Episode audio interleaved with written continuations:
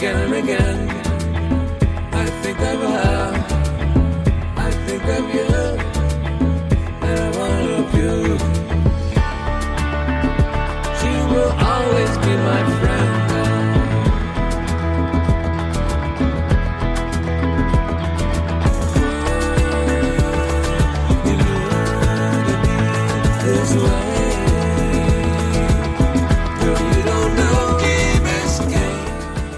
Coming to you on Blink Radio 94.5 FM. This is Antisocial, a show where we look at the give and take of social media, what we see on our feeds, and in this holiday season, we try to do more giving than taking. I don't know. My social feed has no give and take. It's sort of lefts and rights. It's just one big knockdown, drag out brawl. Um, although I think that speaks volumes about the people we follow and how we follow them, Tony. You probably follow a nicer crowd than I do. Well, I would say that I have my share of people just Yeah, but you're like an ranting in strange directions, and I'm like, just it's just a Twitter feed. See, I just I just would imagine yours to be more erudite, like people sort of debating the merits of I don't know chemistry or something. Mine's just idiots like me, just yelling back and forth. Well, I'm hoping maybe for the next few weeks uh, things calm down a little bit. It doesn't. I don't think so, based on the way the last couple of years have been. But we can only hope, right? No, and we have our own issues at home. Uh, we we have a little issue we need to talk about today.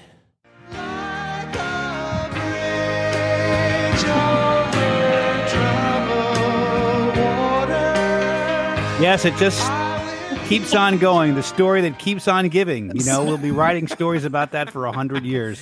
The Rickenbacker Causeway. Thank goodness we have a guest with us who is uh, who's who's phoning in remotely, uh, who happens to know everything that needs to know, and she's sane and she's smart, and she's going to uh, she's going to settle the record for this. Hopefully, uh, at least for where we are right now, Commissioner At Regalado. At least for Friday. before we hit happy you hour. can lock down Friday.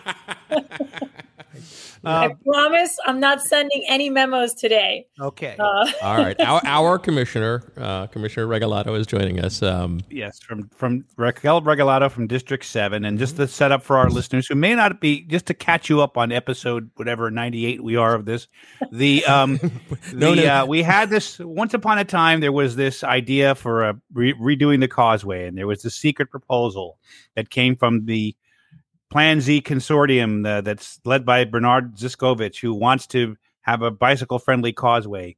And it triggered a series of meetings and an RFP process. And then the RFP process was extended. And most recently, there were questions about how it would be financed.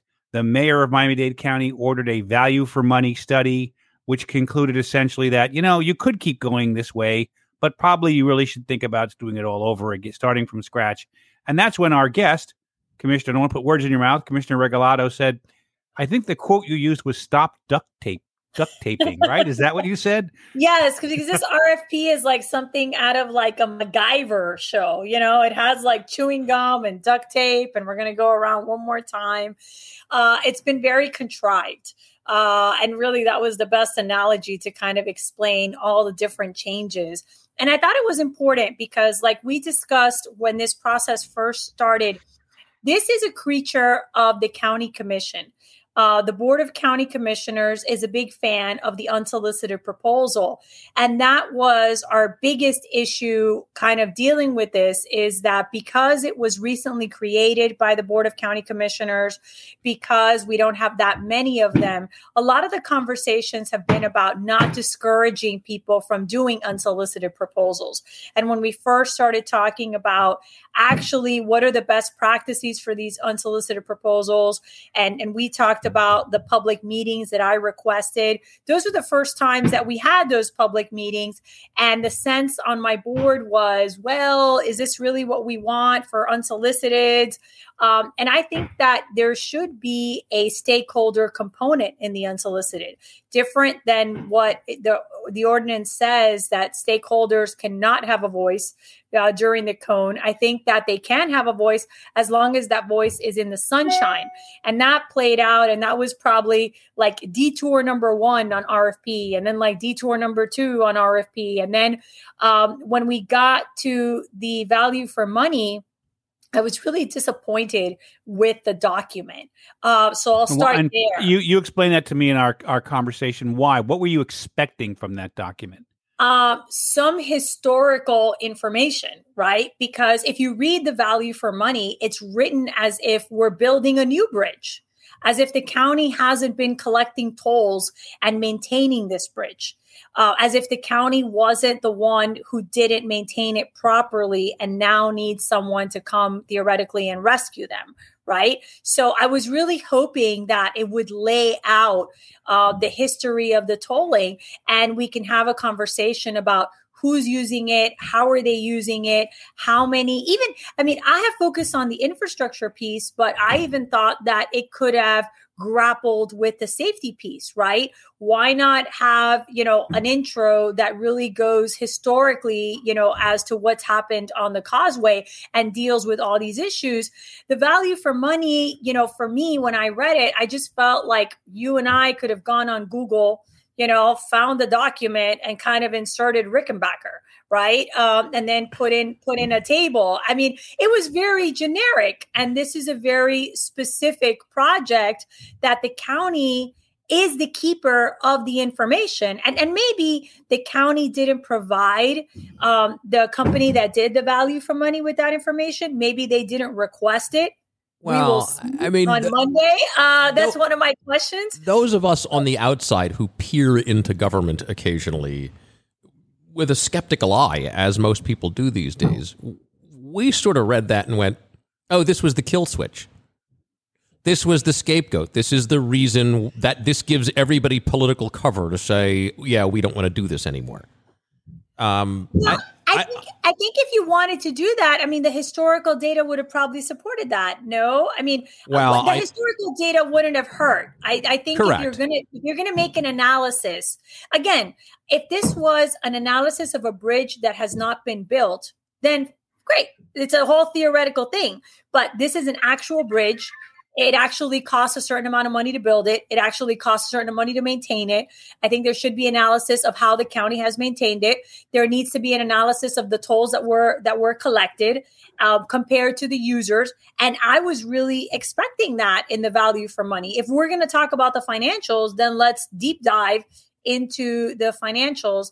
Uh, and i didn't You're- get that from this document. And, You're and more working- importantly, if I could set up the next question, it didn't talk about the missing pieces because you have a commission, your colleagues on, on the board uh, have made it very clear, Commissioner, they do not want massive toll increases. Neither does do the residents of Key Biscayne. Although I should point out, in fairness, they're paying far less than everybody else is with the uh, annual annual plans.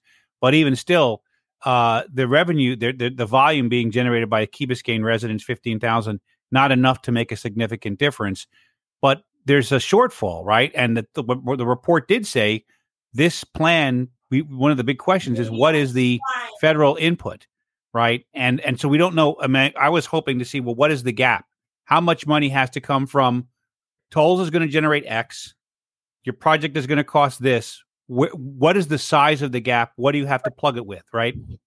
Right, right. And and that I mean, we had some generalities in this analysis, but I think that I think we could have done that, right? I think I think the three of us could have kind of gone on Google and been like, oh, generally, like well, I mean that that there's a range. that Uh, goes, that goes back to the idea is I don't I didn't read it as if it was a serious document to suggest that perhaps this project is at all feasible. I read it as sort of the fait accompli, let's kill the thing, here's the reason why, and nobody has to But take it didn't say blame. that at the end, though. At the end, it kind of said, like, you know, to Tony's point, like, you have these two paths, choose wisely. You know, I mean, it's kind of like Obi-Wan. It's the Obi-Wan ended, it ended like in a very kind of like obvious, like, thank you, Captain Obvious. Uh, yes, we actually have these two paths, and we can we're gonna choose. We got that.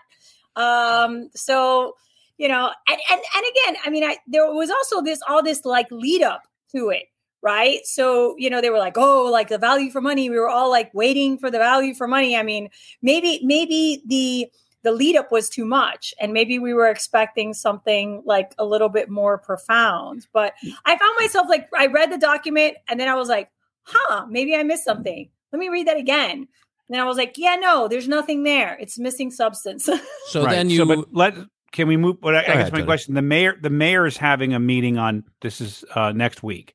It's going to be a town hall. She's going to get public input. She so far is staying neutral, although I, I would say clearly she's telegraphing that she's moving away from the the prior process. I mean that that's the body language so far.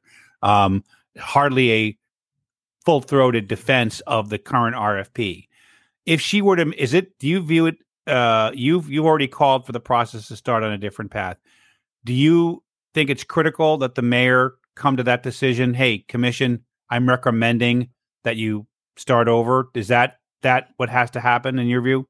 Um, that I think that would be the best thing. I mean, she started this process, you know, she recommended that we go down this path. I mean, I think it would the best thing would be for the administration to say, um, look, we changed our mind. Uh, we can't fix this. And actually, we think that we should do XYZ. Um, if the mayor doesn't do that, it falls upon the county commission to see if we can do that. But remember, we have these limitations with the holds. So I've already asked, you know, regarding that process because the person who holds the holds on um, this on these items is uh, the chairman. So then it, I, I have to confirm this week if I would need a release from the chairman to bring the item or if I can bring the item because it's specific to an RFP that impacts my district.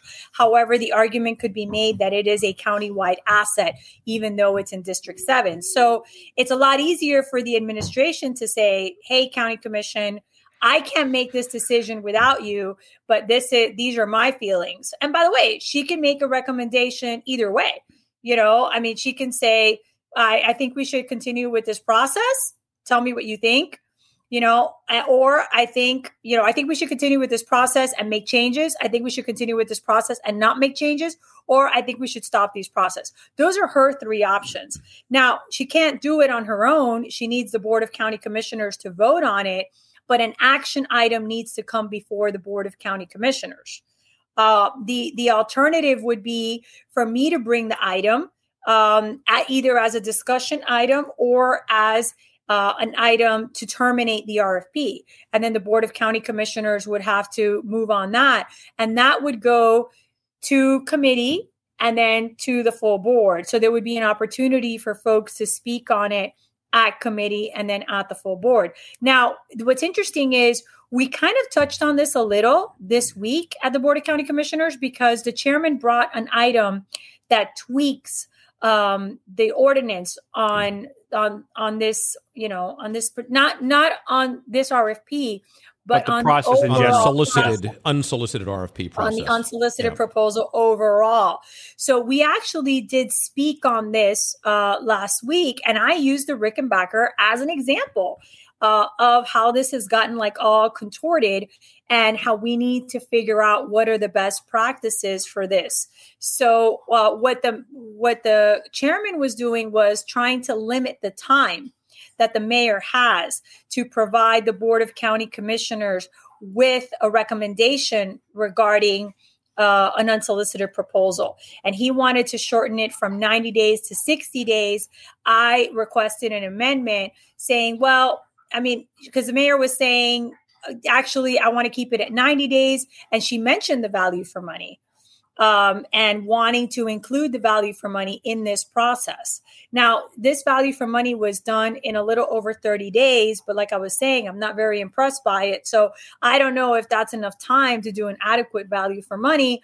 My point was, in my experience with the county, the problem with the county has always been multiple departments. So I said, well, you know, the Board of County Commissioners wants 60 days, the mayor wants 90 days. How's about 60 days if it's one department, 90 days if it's multiple departments? Uh, so that's kind of what we decided on. We also put a monetary cap on it, which Commissioner Higgins um, added to it. We amended the item and the item moved forward. So, but no one said absolutely not. You know, you're wrong, Commissioner, about the Rickenbacker. I mean, I mentioned it, you know, and kind of everybody rolled their eyes like, yes, the Rickenbacker has been a little bit, you know, off the rails. So It's a flawed I mean, that- process. it's a flawed process and it needs fixing. Right. Well, I mean, I think that it's a new process. I have never been a huge fan, but I understand and I respect that my colleagues, you know, are fans and that a lot of them, you know, would want these for their districts. But like everything, I think everything at the Board of County Commissioners, you know, you you learn from these mistakes and you tweak it, you know, and you figure out what works. I believe that the original recommendation that I made that I repeated in my memo about creating a committee where people can speak, where stakeholders can speak, I think that's important. I think that the, the two opportunities that we have given Key Biscayne and other stakeholders to speak on this issue have been important. By the way, this is the first time that this happens in, in this process, but I think that's something that we should consider adding to this process. Um, so, you know, the other thing that I mentioned was um, the the trade secret piece. I think that that needs to be like thought out better because you know the the other argument that we hear in this is, well, we have to keep this RFP going because we have to protect our trade secret. Well, wait a second. There's a lot of different ways to protect your trade secret. Well, but but in fairness, in fairness, that was a risk when someone sends in an unsolicited proposal. The key word is unsolicited. right. They took a risk that that that would be acted on. Well, for various reasons, the, it didn't work out. Well, that's the risk they took when they paid the fee. It's several. Uh, it's a fairly large amount of money they pay to do Right. that, and the documents become public, and that's tha- that's uh, that's a risk that they they took knowingly. Right, but the the the statute changed. So that's another like hiccup in this whole thing. The statute changed. And you know, some of my colleagues believe that in this legislative session that they can fix that. That has never been my experience. You can never get something done in the following legislative session. It takes 2 to 3 legislative sessions to get something done. I mean, we've been trying to use the PACE program uh, to do septic to sewer for four legislative sessions. So I think it's kind of uh, naive to think that this is somehow a priority for Tallahassee and that, that they're going to immediately fix it. So that's why I said, look, the trade secret protection was always there. I think we should do a rider, and I think that they, it should be on them to protect their trade secret. That way, this is not an issue for us you know and you're right. I mean you you bring it you know you take the risk but if you feel really strongly that it's your trade secret then you have the right to protect that um, to keep it a trade secret and to prove in court that it's a trade secret so that it does not have to be disclosed. And i think that answers the concern that my colleagues have about the chilling effect that not having some protection would have on this process. So there's a way to balance it. Yeah, but I, I I think that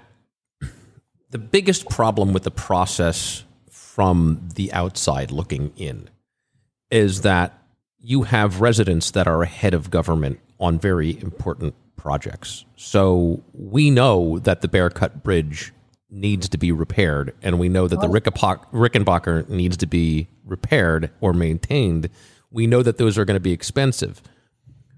One would imagine that the county would come up with a plan and say, here's how we're going to do this. This is our needs, and throw an RFP out there, not have it the other way around with a resident going, yeah, all this needs to be happening. So uh, here's my plan.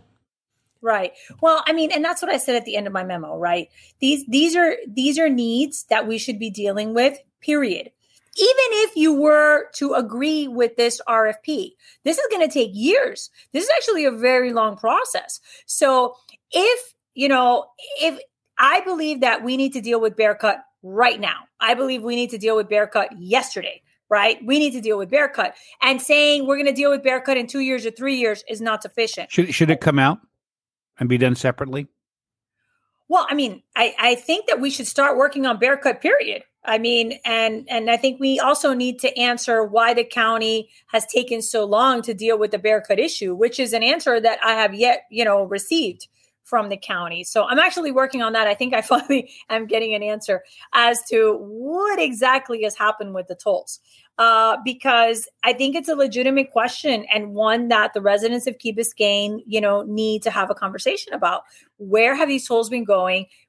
Have we not been collecting enough tolls? What's going on with it? You know, how much do we need for maintenance? How much do we need to repair, you know, bear cut? And then what are our other options? And look, I've been dealing with the issue of MAST Academy you know we've had meetings we've brought everybody to the table you know we're trying to find solutions yeah i think a pedestrian bridge would be the best long-term solution but as a, as your county commissioner i need to find a solution now we need a solution now and then we can have a long term and that's i think the the main gist of what's going to happen with this rfp we need a solution right now and then we can think long term. And if and you know the mayor focused on the cyclist safety bit and and i'm not um, downplaying that but again let's talk about that now. What can we do about that now? If that's such a priority how are we going to sit on that for three years? All right. We, we uh, I have a zillion more questions, but we have another big topic we want to get to.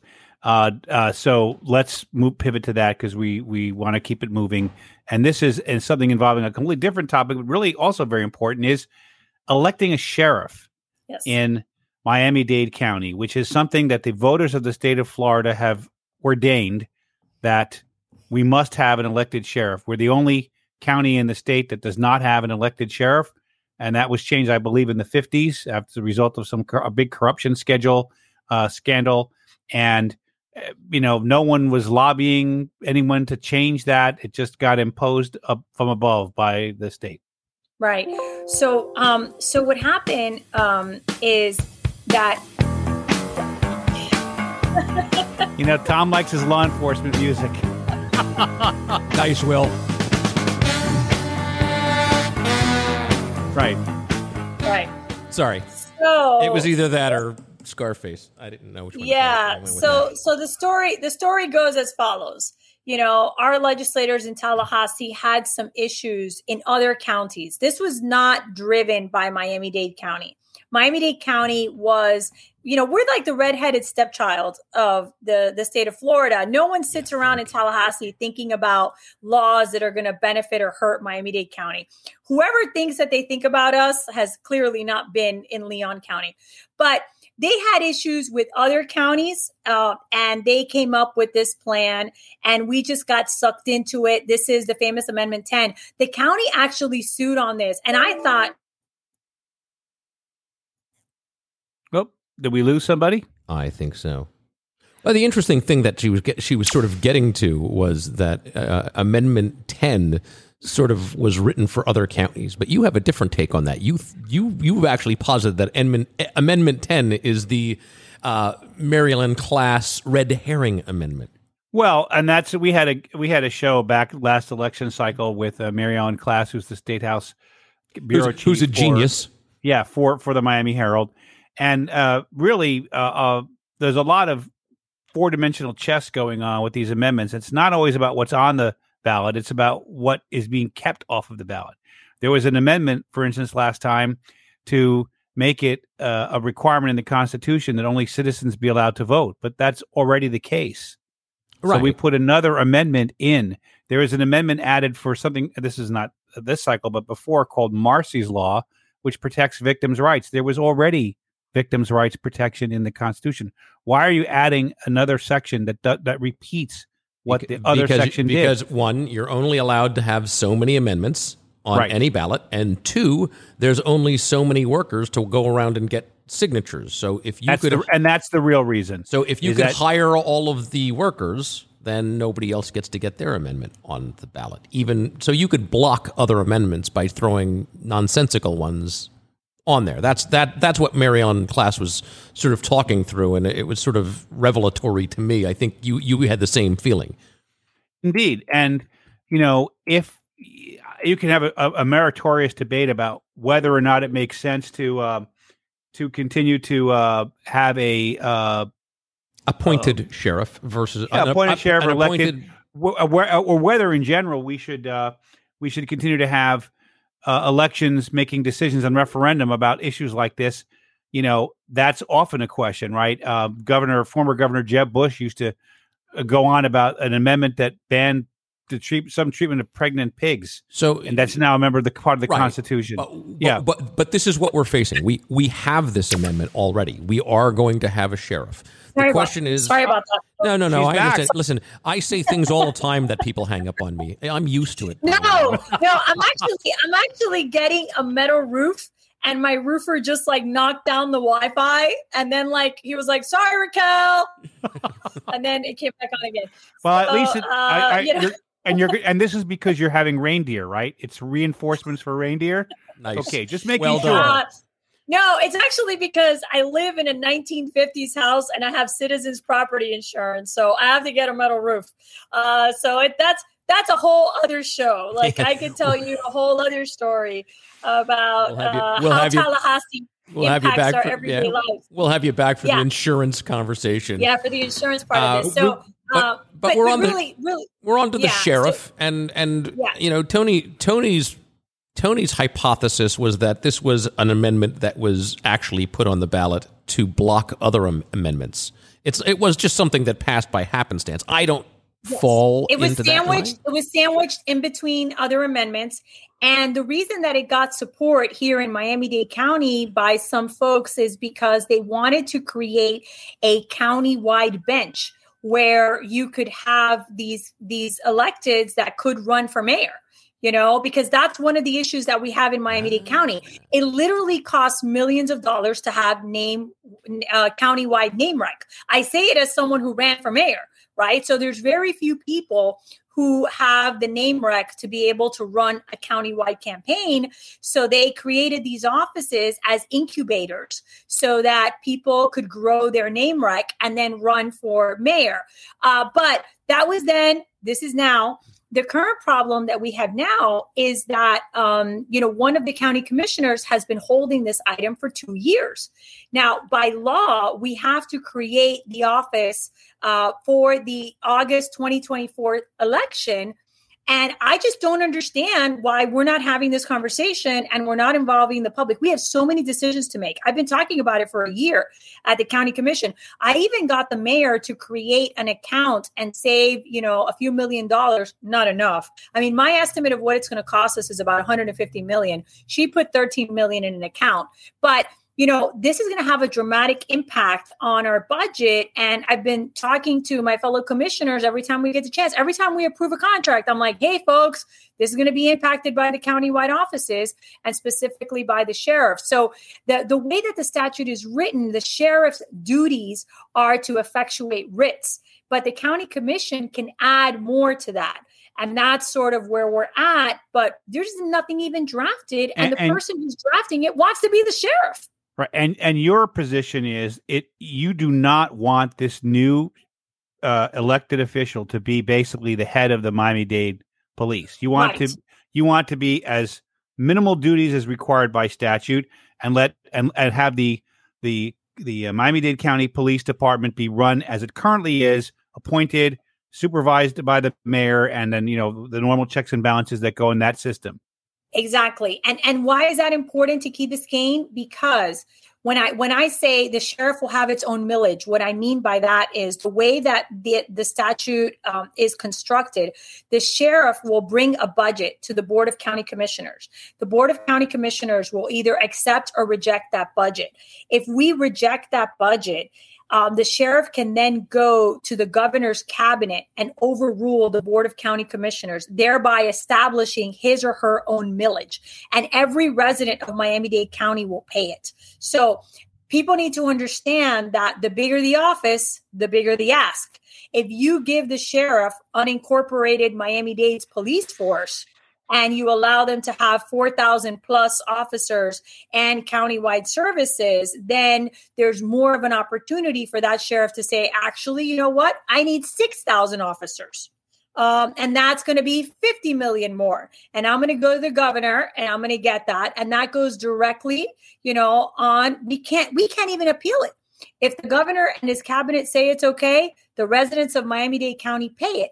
And as county It's- commissioners, you know, we have like- we have no control. He comes, the sheriff comes with his own special taxing district. Pretty Yeah. much. Pretty Yeah. much. And it's countywide.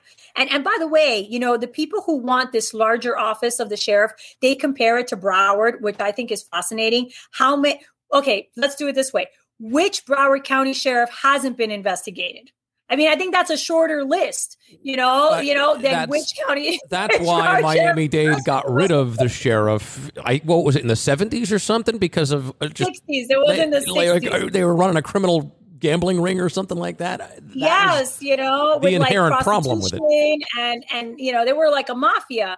But you know, I think it's important for people to understand that this is going to impact every police force. And the other thing that's important, and I say this as a school board member, Miami-Dade County is the only county that has a um, school board police force. Right. So one of the reasons that these sheriffs, you know, have the power that they have is because they also do schools. We don't do that Yeah, here. that we worked. have our own school board police force, and that's separate and apart. So we don't need this overarching, you know, office of the sheriff.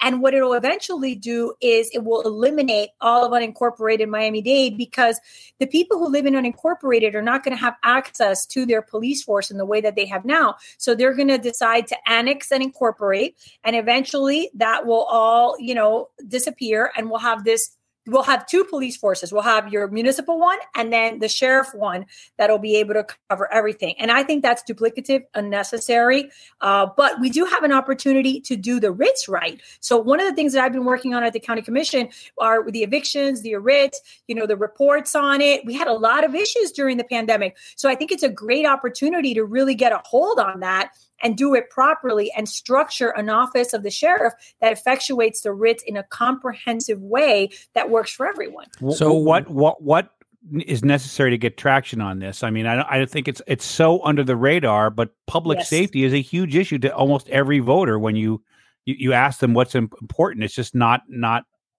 Right. out there. So this has been kept under the radar by the very county commission that's going to make the decision, right? So um, I, we're actually going to discuss it next week at the chairman's policy council because of the way that our policy on the hold works. We can't bring an item until Joe Martinez brings an item, and he wants to hold it hostage until the very end because the longer he holds the item, the harder it becomes for anyone else to run for this office. So that's why I say that you have the fox in charge of the hen house, right? The people who are going to run for these offices potentially are the ones that are creating the offices. And that's why we need to do it sooner rather than later, not just because of the fiscal impact, but also so that we can give people the opportunity to run for them. If he holds it until April of 2024, who else is going to be able to run? You know, in August of 2024. And, and that's part of the issue. Well, I, that's part of the overarching issue. It's it's actually one of the reasons why, without any information and out without any campaigning, this item actually passed because people don't trust the government. And if you say, "Hey, who do I want? How do I want my uh, my police protection? Do I want somebody that I vote in, or do I trust those people to nominate the right person?" Then I think just off the onset, without education and without any public awareness, without any type of outreach, people generally are skeptic of their their governments, and they're going to want to pull power away from them. That's how this Right. happens. This is this exploited skepticism. Agree, agree. But if you ask the people who live in unincorporated Miami Dade, they will tell you that they're completely happy with the Miami Dade County Police Force uh, and that they're happy with the chief. And look, one of the great examples of this is Surfside. If we would have had a disconnect, right, between the police and fire, which is what this proposes, Surfside wouldn't have happened the way that it happened. The reason that it happened that way is because Miami Dade County Police is under the mayor right now, and those two departments can work together because they're under the same person. So th- these are things to consider as we move forward. And you know, I hope next week we talk about it. We also have on the agenda changing the rule on the holds. I think this issue of the holds is absurd. The fact that someone can hold an item hostage for eight years, there's no limit. I mean, as long as you're elected, you can hold something hostage. Well, this this sounds like we're already talking about Washington D.C. and and secret holds and filibusters. We have no Yes. filibusters though. Well, again, these are issues that people they don't have the patience for that. They don't have the patience for that. Uh, but but I think there should be a limit on the time that you can have an item, and there should be some sort of tolling provision. I mean, if you have a legitimate reason why something is taking you so long, then take it to the board of county commissioners and explain yourself.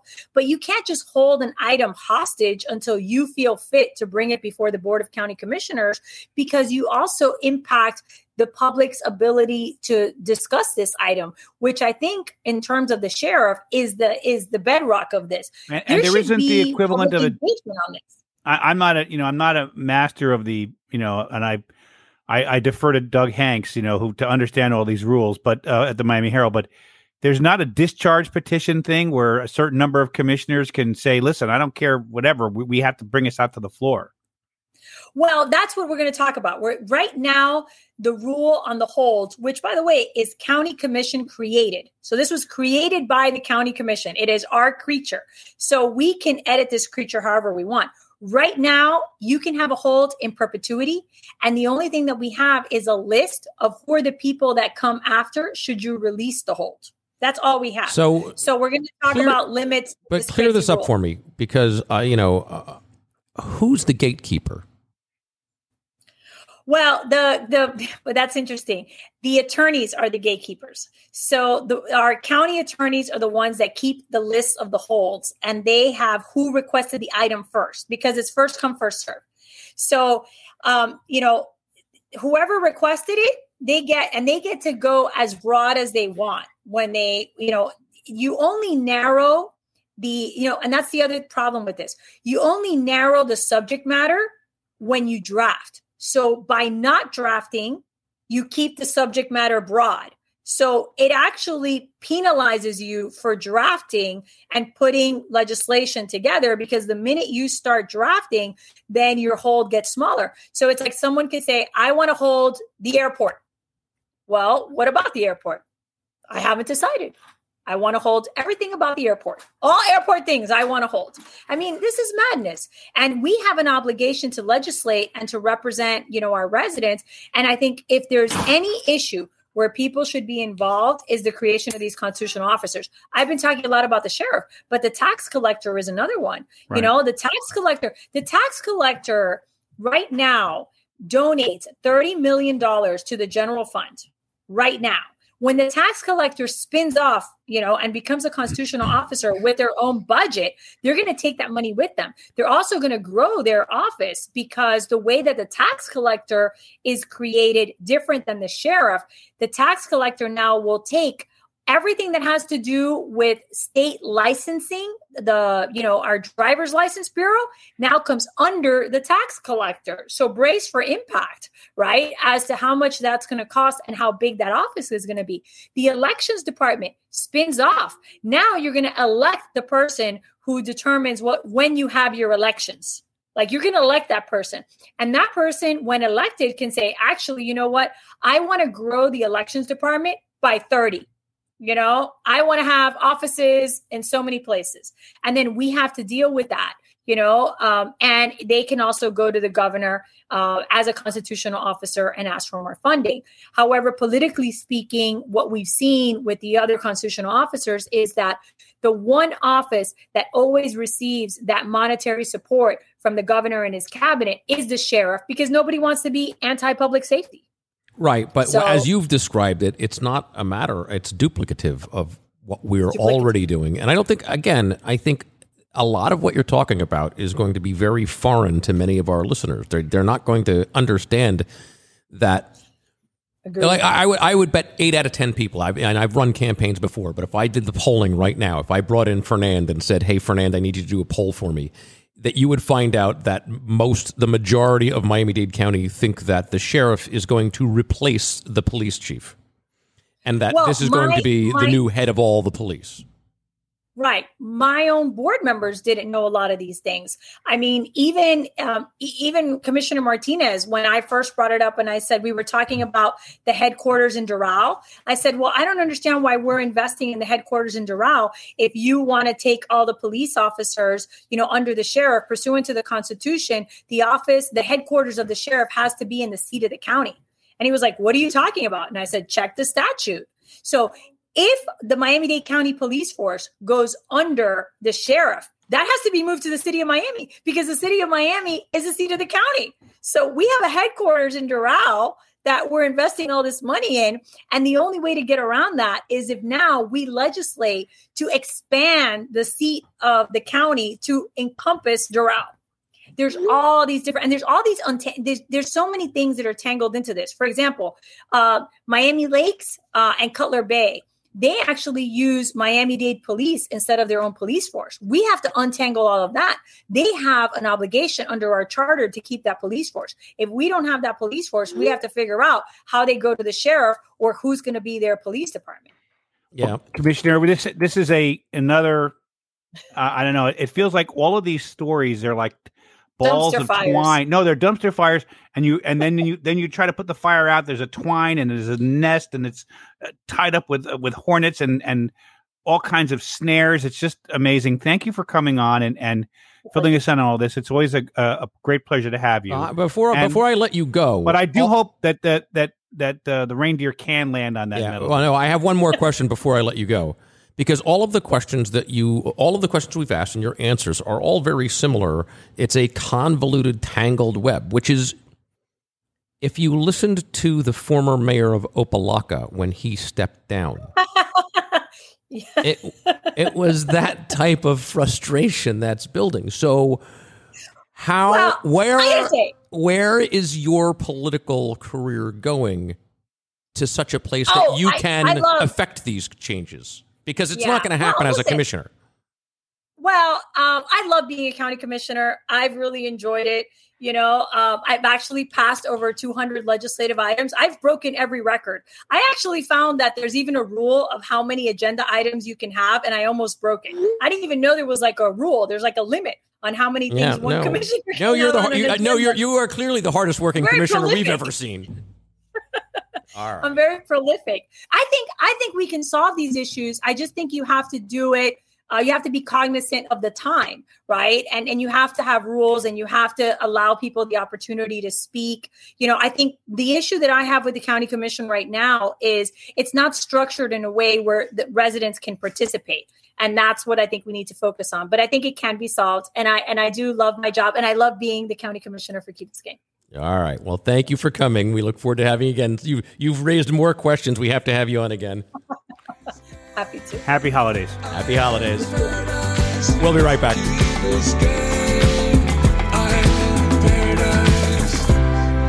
Hi guys.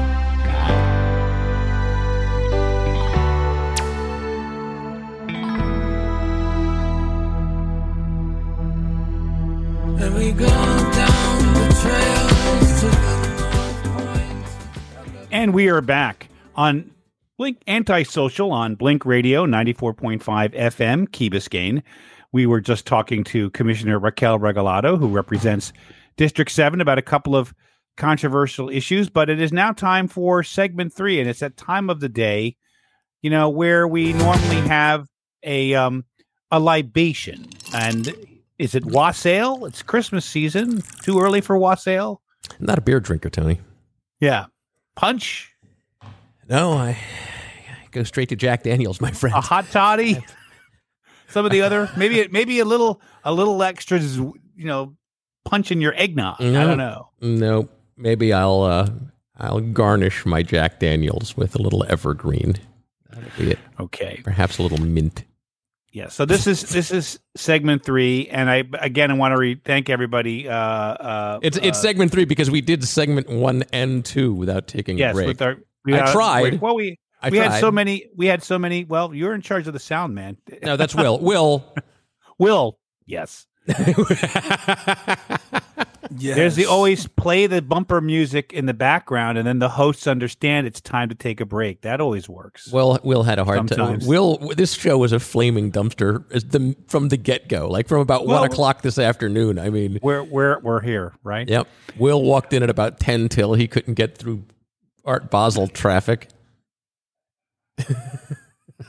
I'm sorry, guys. Take your banana and tape it to the wall.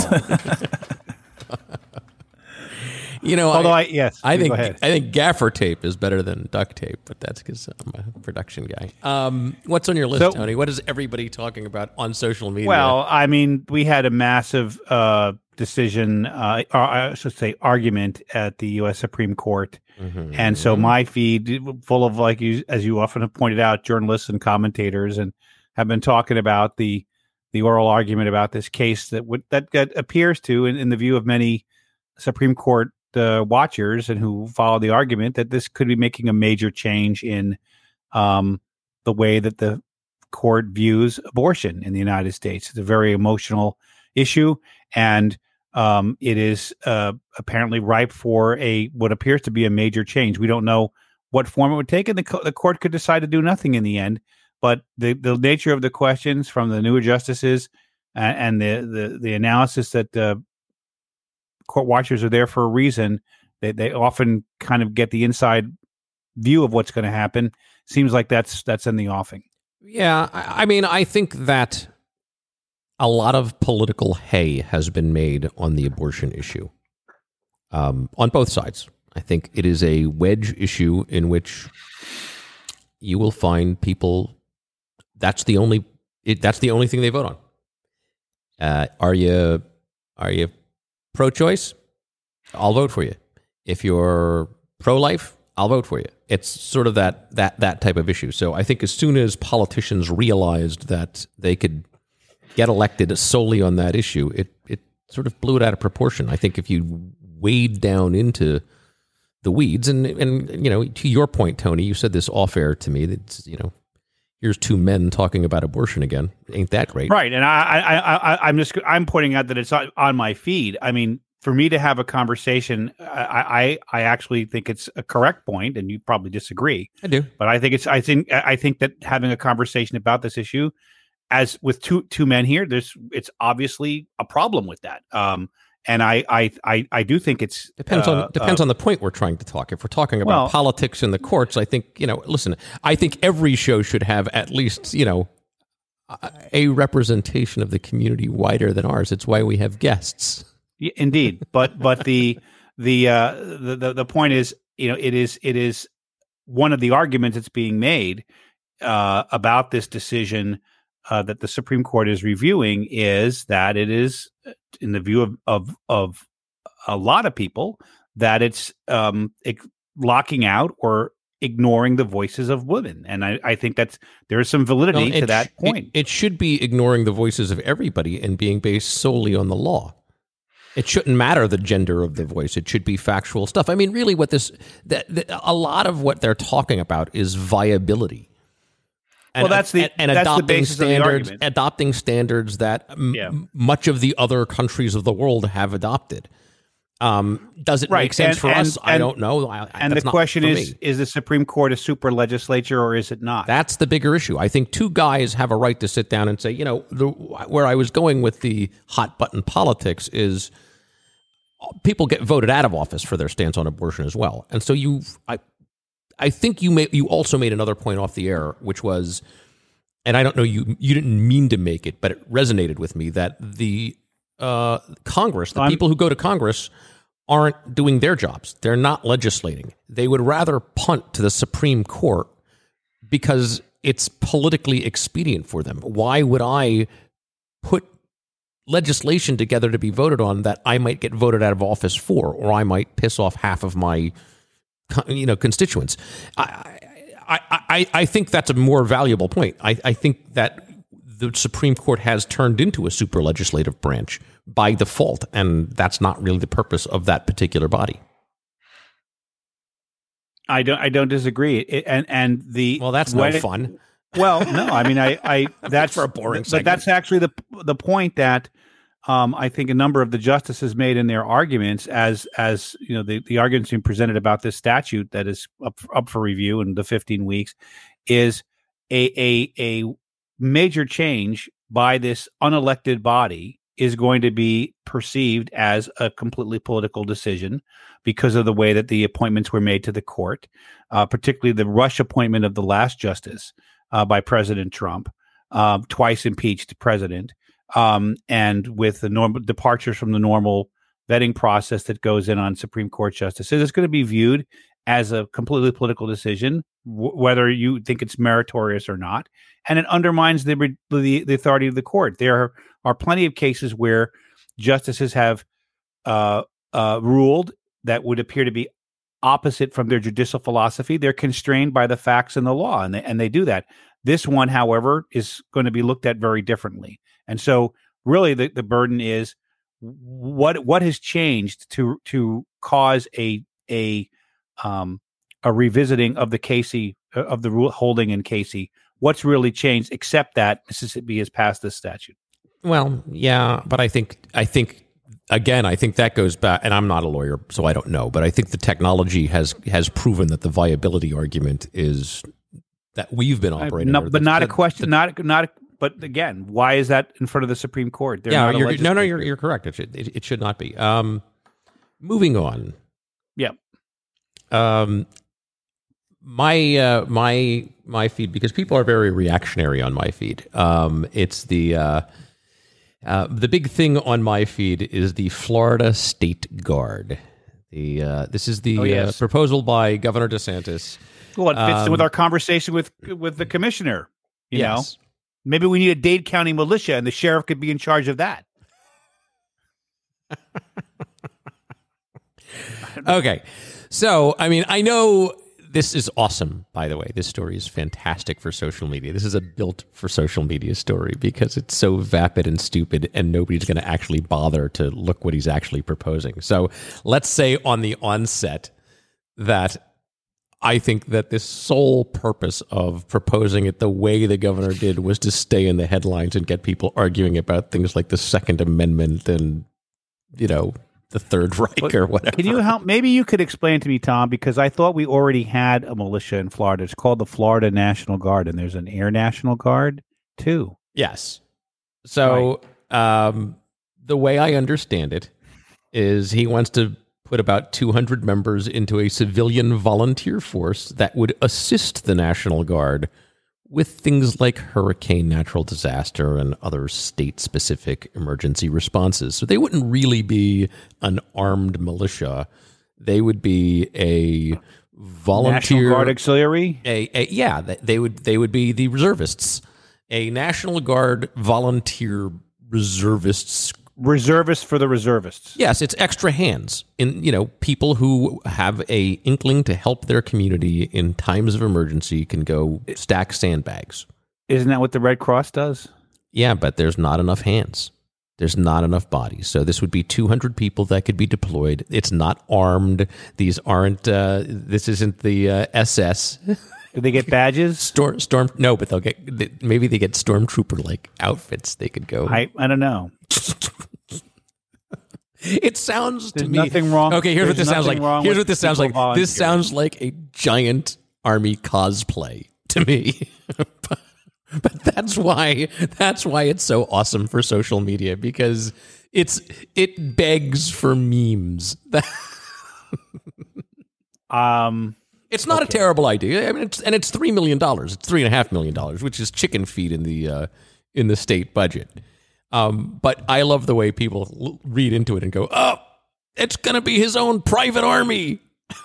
that's my favorite part about the whole thing. I And I say, keep posting that. I think that's I- that's awesome. I don't know. I, I, the whole thing to me is like, okay, if the governor thinks it's a good idea, he was elected as the governor. If it needs a budget, it goes to the legislature. It'll be debated.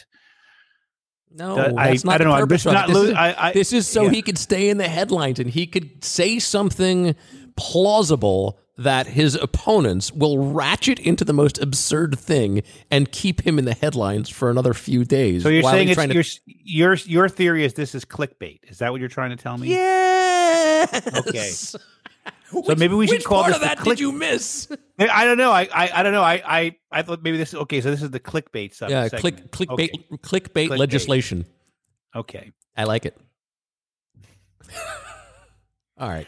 We can Well- add a section of Robert's Rules of Order, and next, after we do this, we'll take up the click, clickbait. ordinance. Clickbait legislation. What What we have, uh, what's happening in Key Biscayne? Is that your next question? Are we segueing Yes. into local I, politics? Okay. I was. I, was I knew trying you to- were. I was trying to get off this topic. Well, we we are actually going to have we're actually going to have an interesting. uh, Actually, the next uh, uh, story we're writing in, in in the Key Biscayne Independent is a law enforcement story. I'll tip people off on that, and it will involve um a, a new sheriff. Uh, no, not a new sheriff, but but it will involve new police officers.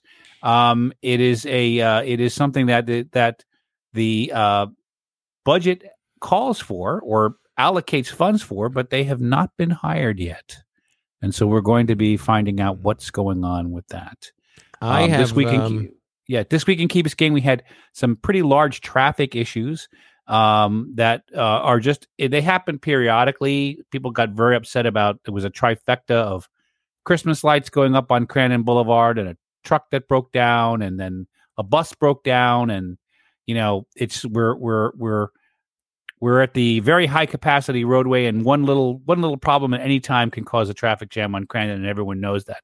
But the question is, is is there is there does do the taxpayers want to go forward with this allocation of additional police chiefs, uh, police officers, and we'll talk about that. There is a significantly larger controversy brewing on Key Biscayne right now, Tony. Okay, Tom, It, I'm go- braced. I- I'm braced. Go ahead. it goes by the name of sous vide. Oh yes. Yeah. Okay.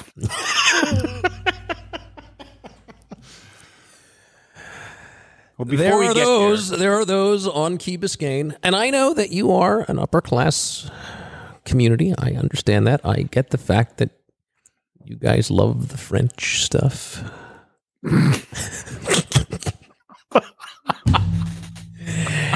Hoity, French? hoity-toity, high-class stuff, sous vide.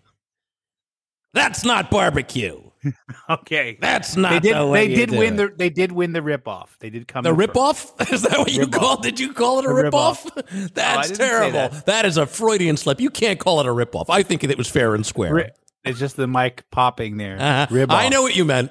Sore loser. Well, I I listen. Uh, there are some people who did who are unhappy with the fact that the sous vide technique. Explain what sous vide Prevailed is. again. Un- under vacuum. It's a way of, as you don't know, folks who don't know, you put th- something in a plastic bag and then you use a special device to cook it at a very controlled temperature, and uh, you get really amazing results. Uh, uh, but should it be used for ribs? Some people say no. Well, but it's not, prohi- should it not be used for ribs? in the rules. Yes, it should be used for ribs. Should it be used for a rib cook off? Mm, there are those who would say no. Well, that's going to be another debate. Maybe there'll be a filibuster or a hold. I don't know. We'll see how. Maybe the, The sous, yacht- the sous viders could have their own Yes, contest. the, the rib off committee. I'll check with York Flick and ask him how that. I'm sure there'll be a lot of intrigue about that one. But I will say this: it was a great uh, event. Uh, we had 21 teams come out, and really, despite the awful weather, we had over 300 people show up. Pretty it was a charity to raise money for the Robert Kemper Scholarship, and we had some fantastic ribs. And I have to say a special uh, thanks again to our team captain of the Meet the Press team, Dan the that's man. M E A T, the press, Dan Winton, because we came in fourth. We did. We did. We tied with a bunch of other people for fourth, but we still came in fourth, and that's pretty darn good. All for I'm, I'm going to tell you that I did. Ta- I did taste the sous vide ribs. yeah, They were awesome. they are. I'm sorry. I I use it at home. You you can take you can take a inexpensive cut of meat and make it taste like prime rib if you're willing to cook it for 24 hours. It, it that it works. I get it. They, just to be clear, they did not sous vide on premise. They sous vide their No, they did. ribs, and then they No, they them they got they got there early in the morning, uh, five in the morning, and they fired up their water tanks at five in the morning, and then they finished it off at um, finished it off with a smoker. No, the guys next to us finished it off with a blowtorch. Well, uh, uh, that's right. They also They had just- a searing torch. They just Yeah. seared. They just seared it to make it look like it was on the grill. Theirs didn't even touch the grill. ah, technology.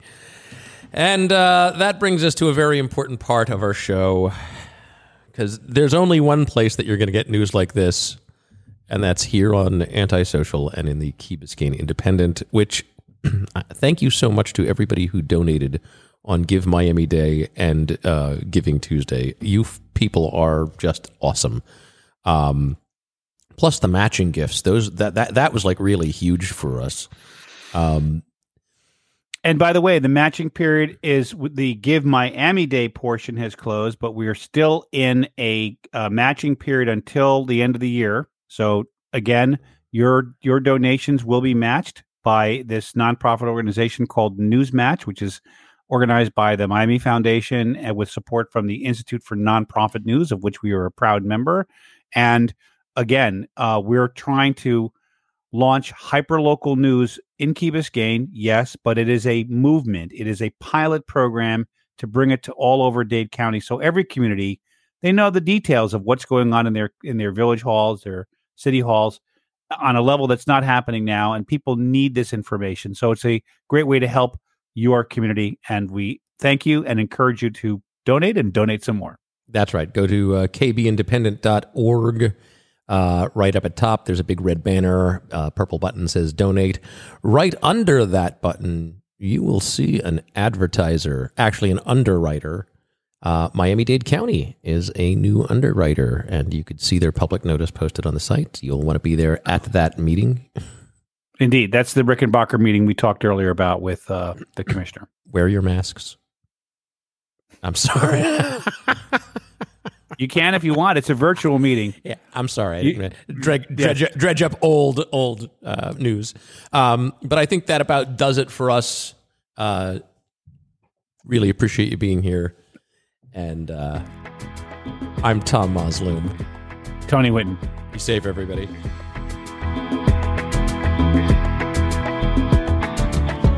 and again and again. I think of her, I think of you,